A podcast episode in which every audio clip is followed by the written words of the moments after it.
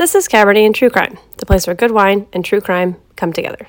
My name's Jana, and I'm your hostess with the mostest, and this is all stupid.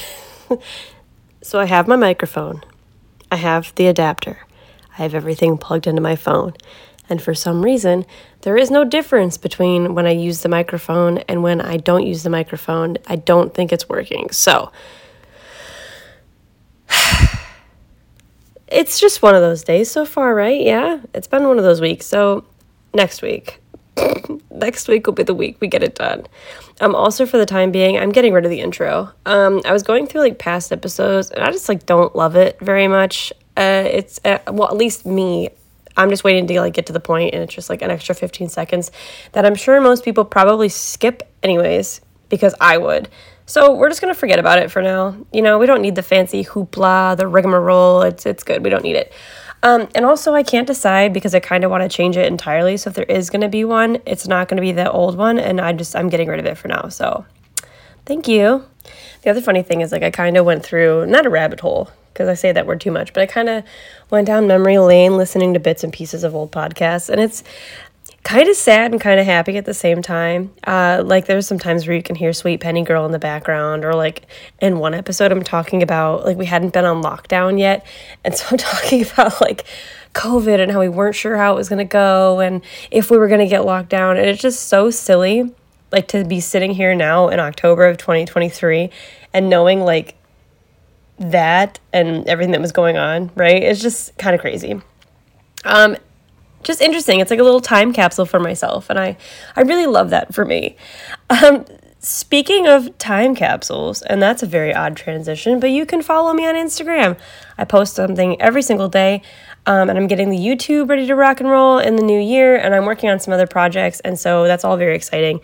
And if you look me up on anything, I am Cabernet and True Crime pretty much everywhere, and uh, you can find me there. It's me. Just look up Cabernet and True Crime, and you'll find me. Uh, tonight, Chris and I are going to a horror movie trivia night, and that's going to be a lot of fun. Um, also, I, I'm saying I got a microphone, but I didn't. I had a note to put in there like, housekeeping, you got a microphone. No, I didn't. Um, so, yeah, also, somebody was using an air compressor outside my house earlier, and that is what it is. And apparently, my husband's playing video games at a loud volume downstairs, which I didn't we didn't agree to before we started doing this. Um, and I was gonna say I can't control anything that goes on outside my house, but apparently I can't control anything that goes on inside my house either. On to some real uh, housekeeping. Um, I would like to plug another podcast. I know they were trying to send me over um, like their clip of something, and I don't know if maybe I typed something wrong in my Gmail or what, but I, I didn't get it. I checked just before I started and I didn't get it. So, um, we're going to talk about Twisted and Uncorked. They're another true crime podcast. Um, like I said, they were going to send me over an audio to plug in, but that didn't work. So I will be just giving you my uh, my spiel. Um, so Twisted and Uncorked is a podcast hosted by Alicia and Sierra, and they talk about spooky shit. And if you're here, you probably like spooky shit and true crime and conspiracy theories and all that. So you'd probably like their podcast as well. So you should definitely check them out. I will link their Instagram in the episode title for today, which is probably how you get here. Um, you know, take my word for it. I think they're they're really nice people and they've got a good podcast. So I mean, why not cross promote them here? Because you know, if you're here, you're part of the true crime community. We're a community, and uh, we kind of got to look out for each other and help each other out when we can. So there you go. Twisted and Uncorked is their podcast. Wow. Episode 64. Every time I make another episode, I'm just like so I'm so proud of myself. You know, when I get to sit here, when I've done the research and I've done what I needed to do and the stars have aligned. And like every week when I sit down here, I'm so excited because I get to talk to you guys about some true crime that I, I researched and like I did it and now I'm here. So 64, I've done this, well, over 64 times, but 64 times we've done this. And like, that's just cool to me. I know it'll be cool when we hit 100. And I know like 64 is obviously my milestone. I know every episode I'm like, wow, 63, 64. But every time I do this, it's like, um, it's like a little achievement for me, you know? And so I really like to just envy, not envy, but savor. Just savor that moment for a second. So let's just savor 64. And now we're going to move on. So, small spoiler alert the next several episodes are going to be taking place or have something to do with Ohio. Um, there's really no particular reason for this, it just happened to be coincidental. Um, if you've been here for a minute, you know that it's almost November, and you know that November is National Novel Writing Month, and I compete with varying degrees of success every single year. And it's just that time of year again, so I try to get all my content in order to make it go as smoothly as possible. And um, so I can really just focus. I mean, I don't pre record podcasts or anything. I just try to get my research and like my Instagram posts kind of together before um, November hits so that I'm focusing more on writing my novel. Um, my last novel that I wrote, I submitted to some publishing companies and I got a lot of good feedback. And I actually could have taken the step to get published, but I didn't feel like I was ready and I didn't feel like the book was ready. And honestly, I don't really love that story anymore. So I'm competing again this year with a new novel and we'll see how that goes. So I'll still be recording every week, hopefully. Um, sometimes sometimes I need to take a little break and take a week off. And I, I hate that I don't like schedule that, but it's kind of just like that that day or like the night before. I'm like, ah, shit, I like I don't think I can do this. So, um, well, hope that doesn't happen. Um, and NaNoWriMo 2023 new story coming at you. I'm very excited. If you don't know what NaNoWriMo is, I think, um, and you are a writer or you like to write at all, I highly recommend it. It's a really good resource to try and get a book done if you want to. And you've got pretty much everybody's competing too, and everybody's got the same goal. And it's just really cool because there's a lot of like team effort almost because you know everybody in the group is doing it with you there's a lot of like facebook groups and stuff of people like trying to hit their word goal and people do like writing parties together and it's it's like a lot of fun so if you're trying to write a book or you you want to be a writer in some way 10 out of 10 recommend NaNoWriMo for for doing it to you know it's hard to set aside time throughout the year but like knowing that in November I'm going to write 50,000 words or more, it just kind of like you save it all, you save all your energy. Um, yeah. Yeah, that was a tangent. so uh, yeah, I don't know where I went for that, but like all all these episodes are going to be in Ohio, and uh, yeah, it'll be fun. Ohio, people forget about Ohio um, quite often, I think, and it's it's okay. It's just this no offense, we're just a very forgettable um, Midwest Midwest co- co- country state. Okay, are you ready? I'm ready. All right, Eli Stutzman Jr. And now, mind you, I don't like to cover cases that have already been covered, like on like huge true crime episodes or anything, because I I prefer to do the smaller ones. And I didn't realize until I was mostly done with this episode that apparently there is a something on ID channel coming out about this. So just know I was here first. Or that I did this without even realizing that I was doing it. Okay, so Eli Stutzman Jr. was born on September 28th, 1950. He was born in Apple Creek, Ohio. And that's like an hour south of Cleveland near or- Orrville and Wooster. And the funny thing is, is that I'm pretty sure we basically got Nero from like that area. So fun. Uh, it wasn't from the Amish or like anything, not a puppy farm. It was just a couple that had Rottweiler puppies. Um, okay, sorry, but much like most of rural Ohio and parts of Pennsylvania, Apple Creek is home to a very large Amish community. Wayne County, where Apple Creek is, and also that's where Eli Stutzman were, was born, has a high number of a specific type of Amish, which are the Swartzentruber Amish. And apparently, this area is like super diverse, offering a variety of Amish culture. But Swartzentruber is usually the, the group that gets the most attention. So, as you probably know, I am from Ohio, born and raised. I've never lived in any other state. I've never really wanted to live in any other state. I go to other states and I'm like, ugh, it's, just, it's not Ohio. I don't know. That's just personal personal preference, I guess. Um, so the area where I live and where I grew up because I, I lived in Cleveland for like fucking 18 years no not 18 years like 10 to 12 years. The area where i live isn't like super rural but it's also not a huge bustling metropolis by any means. And if i go to walmart there's a really high possibility that i will see someone in amish that is amish or mennonite um, or like on driving on country roads, there's a high probability you're going to see a horse and buggy. It's not a crazy thing around here. I feel like everyone more or less understands the basic ideas and beliefs of the Amish because um, I think if you're going to live in this area of Ohio, they're just around and um, they're not uncommon to see. So, you know who you'll never see in a Walmart ever? Swartzentruber Amish. They are on every level the most strict form of Amish, rivaled only by the Nebraska Old Schoolers. Swartzentruber Amish do not allow any type of tractor, rototiller, power lawnmower, propane gas, bulk milk tank, mechanical milker, mechanical refrigerator, pickup balers, inside flush toilet, running water for any reason, chainsaws, pressurized lamps, and only allow some allow pneumatic tools. The only thing on the list, so if you Google Swartzentruber Amish and you go on the Wikipedia page, the only thing on the list that the some that they sometimes allow is a motorized washing machine, and I don't think that means like the LG top loader I have in my laundry room. I think that is a very different type of motorized washing machine.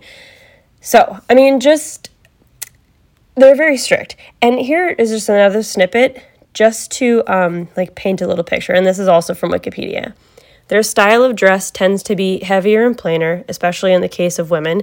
Only the Nebraska Amish uh, dress in a more conservative style.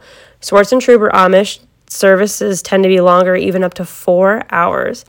Like some of the old order groups, they avoid the use of electricity and indoor plumbing. Many other common devices and technologies are also disallowed for being too worldly, including Velcro and bicycles. Swartz and Swartzentruber farms and yards are often unkempt. The Swartzentrubers discourage interest in outward appearance as such an interest could promote vanity and pride. Their farms can be identified by dirt drives and surrounding roads, while most roads of the old order contain either gravel or paving to keep out the mud. The roofs of the houses and outbuildings are often made from tin, and the clothing differs from that of the older old order Amish in subtle ways. All colors are dark and somber rather than the bright blues and mauves. More common is navy, dark burgundy, and even gray. The dresses of the women, rather than reaching mid calf, usually reach to the top of the shoes. The brims of the hats of the Swartzentruber men are four inches wide, wider than the brims of the more liberal affiliations.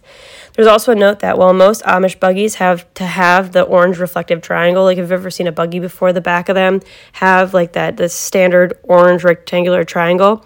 Um, orange rectangular triangle. No. Um, legally for the roads, like you have to have them. The Swartzentruber apparently went to court and fought that, and they won. So they they only really have to use reflective tape because the triangles have been deemed too New World. I was reading a post in on Amish America. It's a fun little blog about the Swartzentruber Amish and, you know, like Eli, because um, he's the reason why we're here. Um, and here's a quote. So the group has gotten national attention in some notorious cases of abuse. Some anti Amish activists focus on their disdain solely um, on the Swartzentruber faction. Do elements of the Swartzentruber lifestyle really promote asocial behavior? Or does the fact that they are so oddly reclusive and reluctant to change, combined with a few high profile cases, make them particularly easy to paint as deviant? And to that note, there are certainly some instances of abuse within this community, but that could be said for any community, really. And so, I mean, I tend to make statements, I tend to take statements like that with a grain of salt. And so, with all that being said, there's really not much known about Eli's upbringing, but you could probably assume what it was like. Not only was it the 50s, but he was part of the most strict Amish community. Um, and from what I've read, though, he was quiet and reserved and notably withdrawn. In 1975, he gets married to a woman named Ida Gingerich. Um, she's 25 years old, and that's a little late by Amish standards. Um, Ida was born on the 4th of July in 1951, so she's 24 at the time of their wedding. I looked this up just for funsies because I was curious if like Ida was originally Amish or not because her everything about her really isn't isn't like written about. Like I really had a hard time finding a whole lot about Ida. But so um yeah, I, and I wasn't really sure how Swartzentruber Amish marriages work, to be completely honest with you. But I would assume that, yes, based off of what I'm about to tell you, she must have already been part of the community and probably within the Swartzentruber Amish community, I would guess um, because most Amish factions allow their teenagers to participate in a rumspringa, which is a period of time from the ages of like 16 to 21 where the reins are just loosened a little bit. Rumspringa means to jump around, to run around, and it's usually a time where Amish teens find their spouses.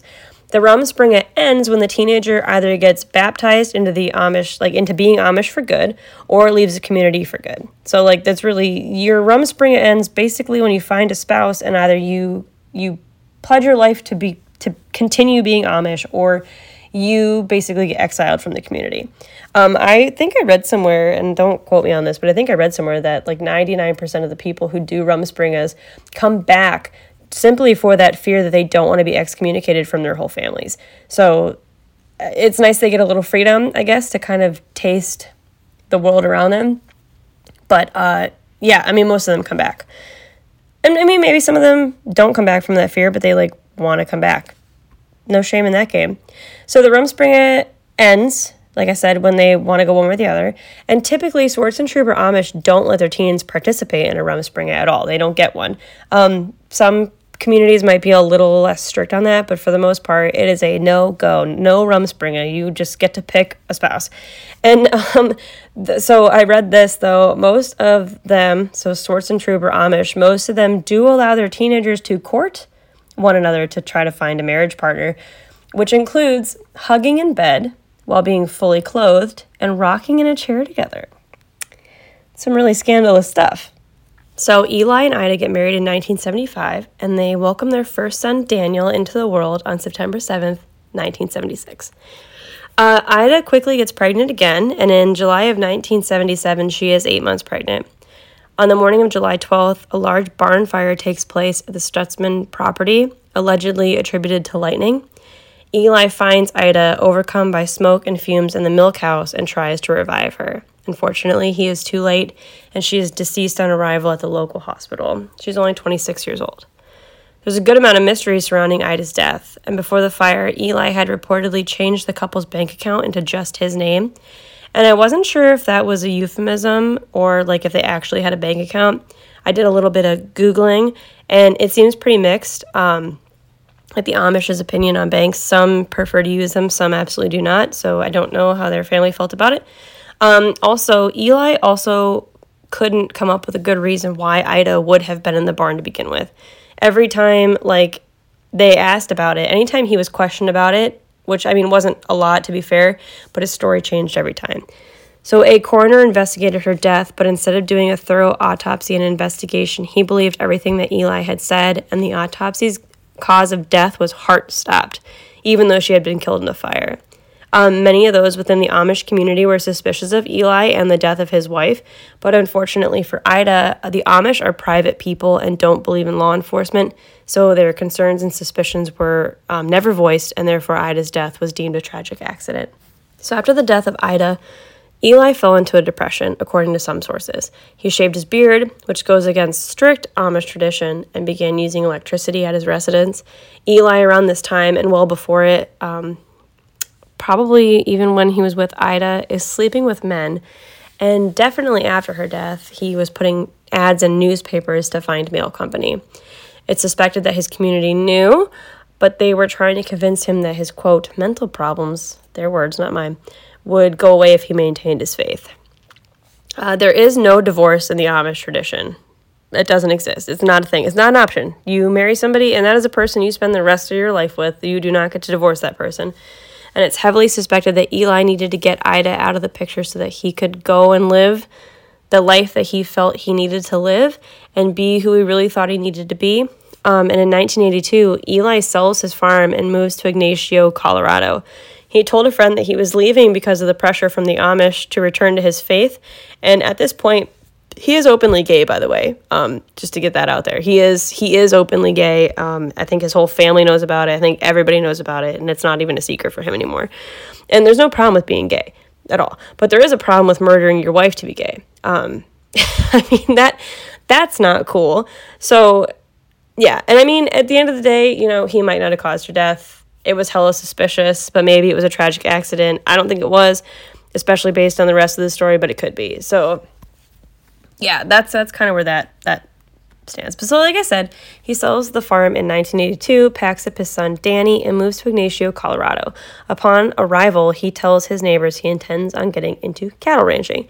And I don't believe that ever actually happened because, and I just want to state that I spent more time than I'm really comfortable with admitting to myself trying to figure out this timeline because it gets really confusing here and actually like I was sitting on the couch yesterday, like, I'm not even going to record tomorrow. I can't even record tomorrow because I couldn't figure this out, but then I figured it out. So at least I think I figured it out.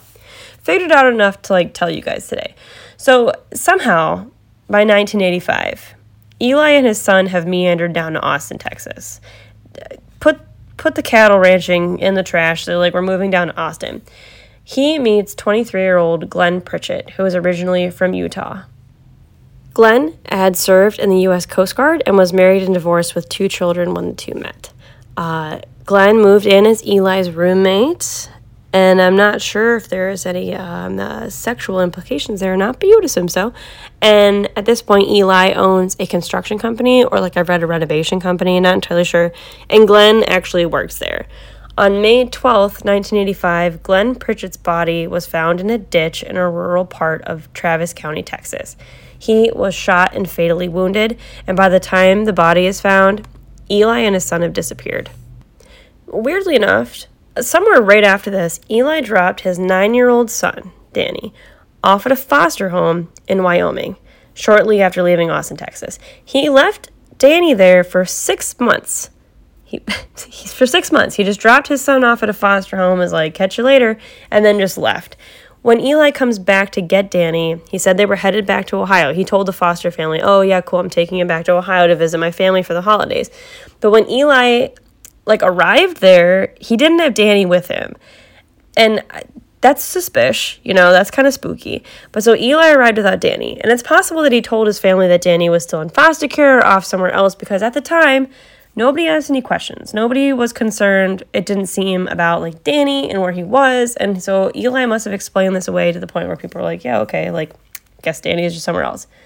On December 24th, 1985, the body of a child was found frozen in a ditch near Chester, Nebraska. The boy had been found by a passerby along U.S. Highway 81. He was only wearing blue pajamas. No cause of death was obviously apparent, and when, after time, the boy's identity remained unknown, the people of the town of Chester and nearby Hebron um, raised the money needed to have a proper funeral for him. It was held on Easter in 1986, and almost 300 people attended the service.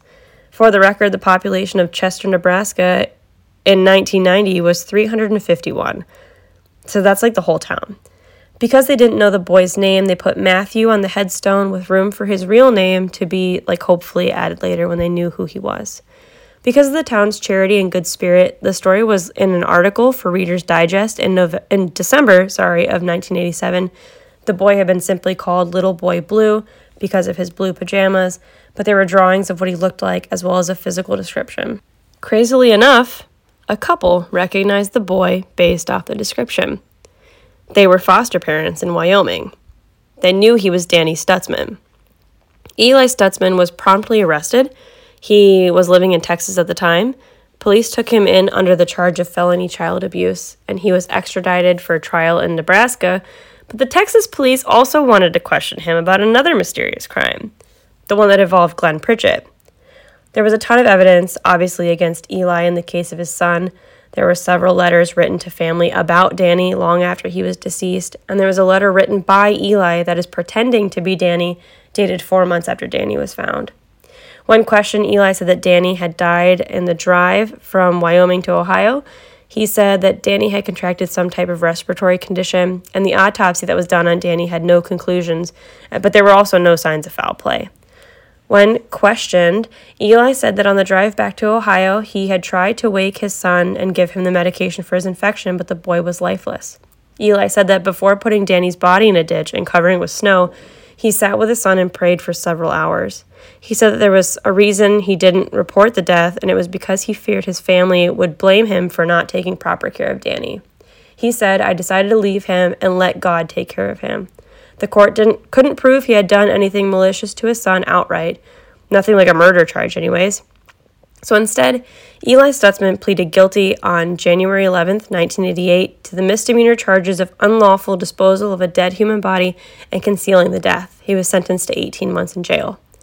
After serving his time, he was transported back to Austin, Texas to go to trial for the death of Glenn Pritchett. Pritchett, as I mentioned earlier, had been found fatally shot in the head and left in a ditch. Eli said that before Glenn's body was found, he hadn't seen the man for over two months. Eli said that he had thought Glenn had gone to Montana to visit his family, and right around this time is when Eli moved out too. Gary Cutler, the homicide detective at the time, said that Eli had been a person of interest the whole time, but they hadn't had enough evidence against him to try to go for a conviction. But hearing about the goings on in Nebraska, the case was reopened, and thus Eli Stutzman was brought in for trial. On July 31st, 1989, Eli Stutzman was found guilty of murder and sentenced to 40 years in prison. This conviction, in some ways, brought closure to those who felt wrong that Eli didn't get more time for the death of his son. While in jail, Eli's family kept in close contact. They visited him down in Texas, which I'm just like, how did how did they get there? Because um, I would assume so. In Ohio, at least like the, the Amish people that I see, they usually get somebody to drive them to said Walmart, or they get you know, they get somebody to do that for them since they can't physically operate a car. They can ride in a car though. I feel like the str- struts and wow, I just uh, wow. Hang on. I don't know what my brain just did. Swartz and Truber. Swartz and Truber Amish. I don't feel like they would let you ride in a car, but maybe if your son's in jail for murder, they probably would let you. Um, so I guess that's just my own. I think they still hoped that he wasn't the monster that everybody's saying he was, or like maybe, I don't know, they had hope and optimism for it. I have no idea. Um, but Eli was released from prison in March of 2002, which serving way less than the 40 years that he was um, given, but he served 13 before being paroled, and he decided to stay in Texas and made Fort Worth his new home. For all intents and purposes, it seemed like he had been reformed in jail. He made and sold leather goods like purses and Bible covers. Um, he had learned that skill while he was in prison. And apparently, he made a lot of friends um, who all said he lived a very relaxing life but according to those friends, they said he heavily abused crack cocaine and took no effort to hide that fact. So he made all these new friends who they all thought he had gone to prison for drug use, not for murder. He lied about where his son was, that he, um, sometimes he said he didn't have one. He lied about his wife, um, and sometimes saying he never had one. He lied about being Amish, about it all. No one in his life now knows anything about the real Eli Stutzman. Eli, at some point, had violated his, violated his parole, I'm not sure for what, and after being paroled in 2002, he was sent back to prison for some time, but he was re paroled in 2005. He had told his friend that he returned to Amish country to visit his son and family. On January 31st, 2007, a friend found the lifeless body of Eli Stutzman in his own apartment. He had a comforter pulled up to his neck, but his hands looked like they had been dunked in iodine, according to the friend. Eli Stutzman had taken a sharp object to his wrist and ended his life. An autopsy revealed that Eli was suffering from AIDS and also had cocaine in his system at the time of his death.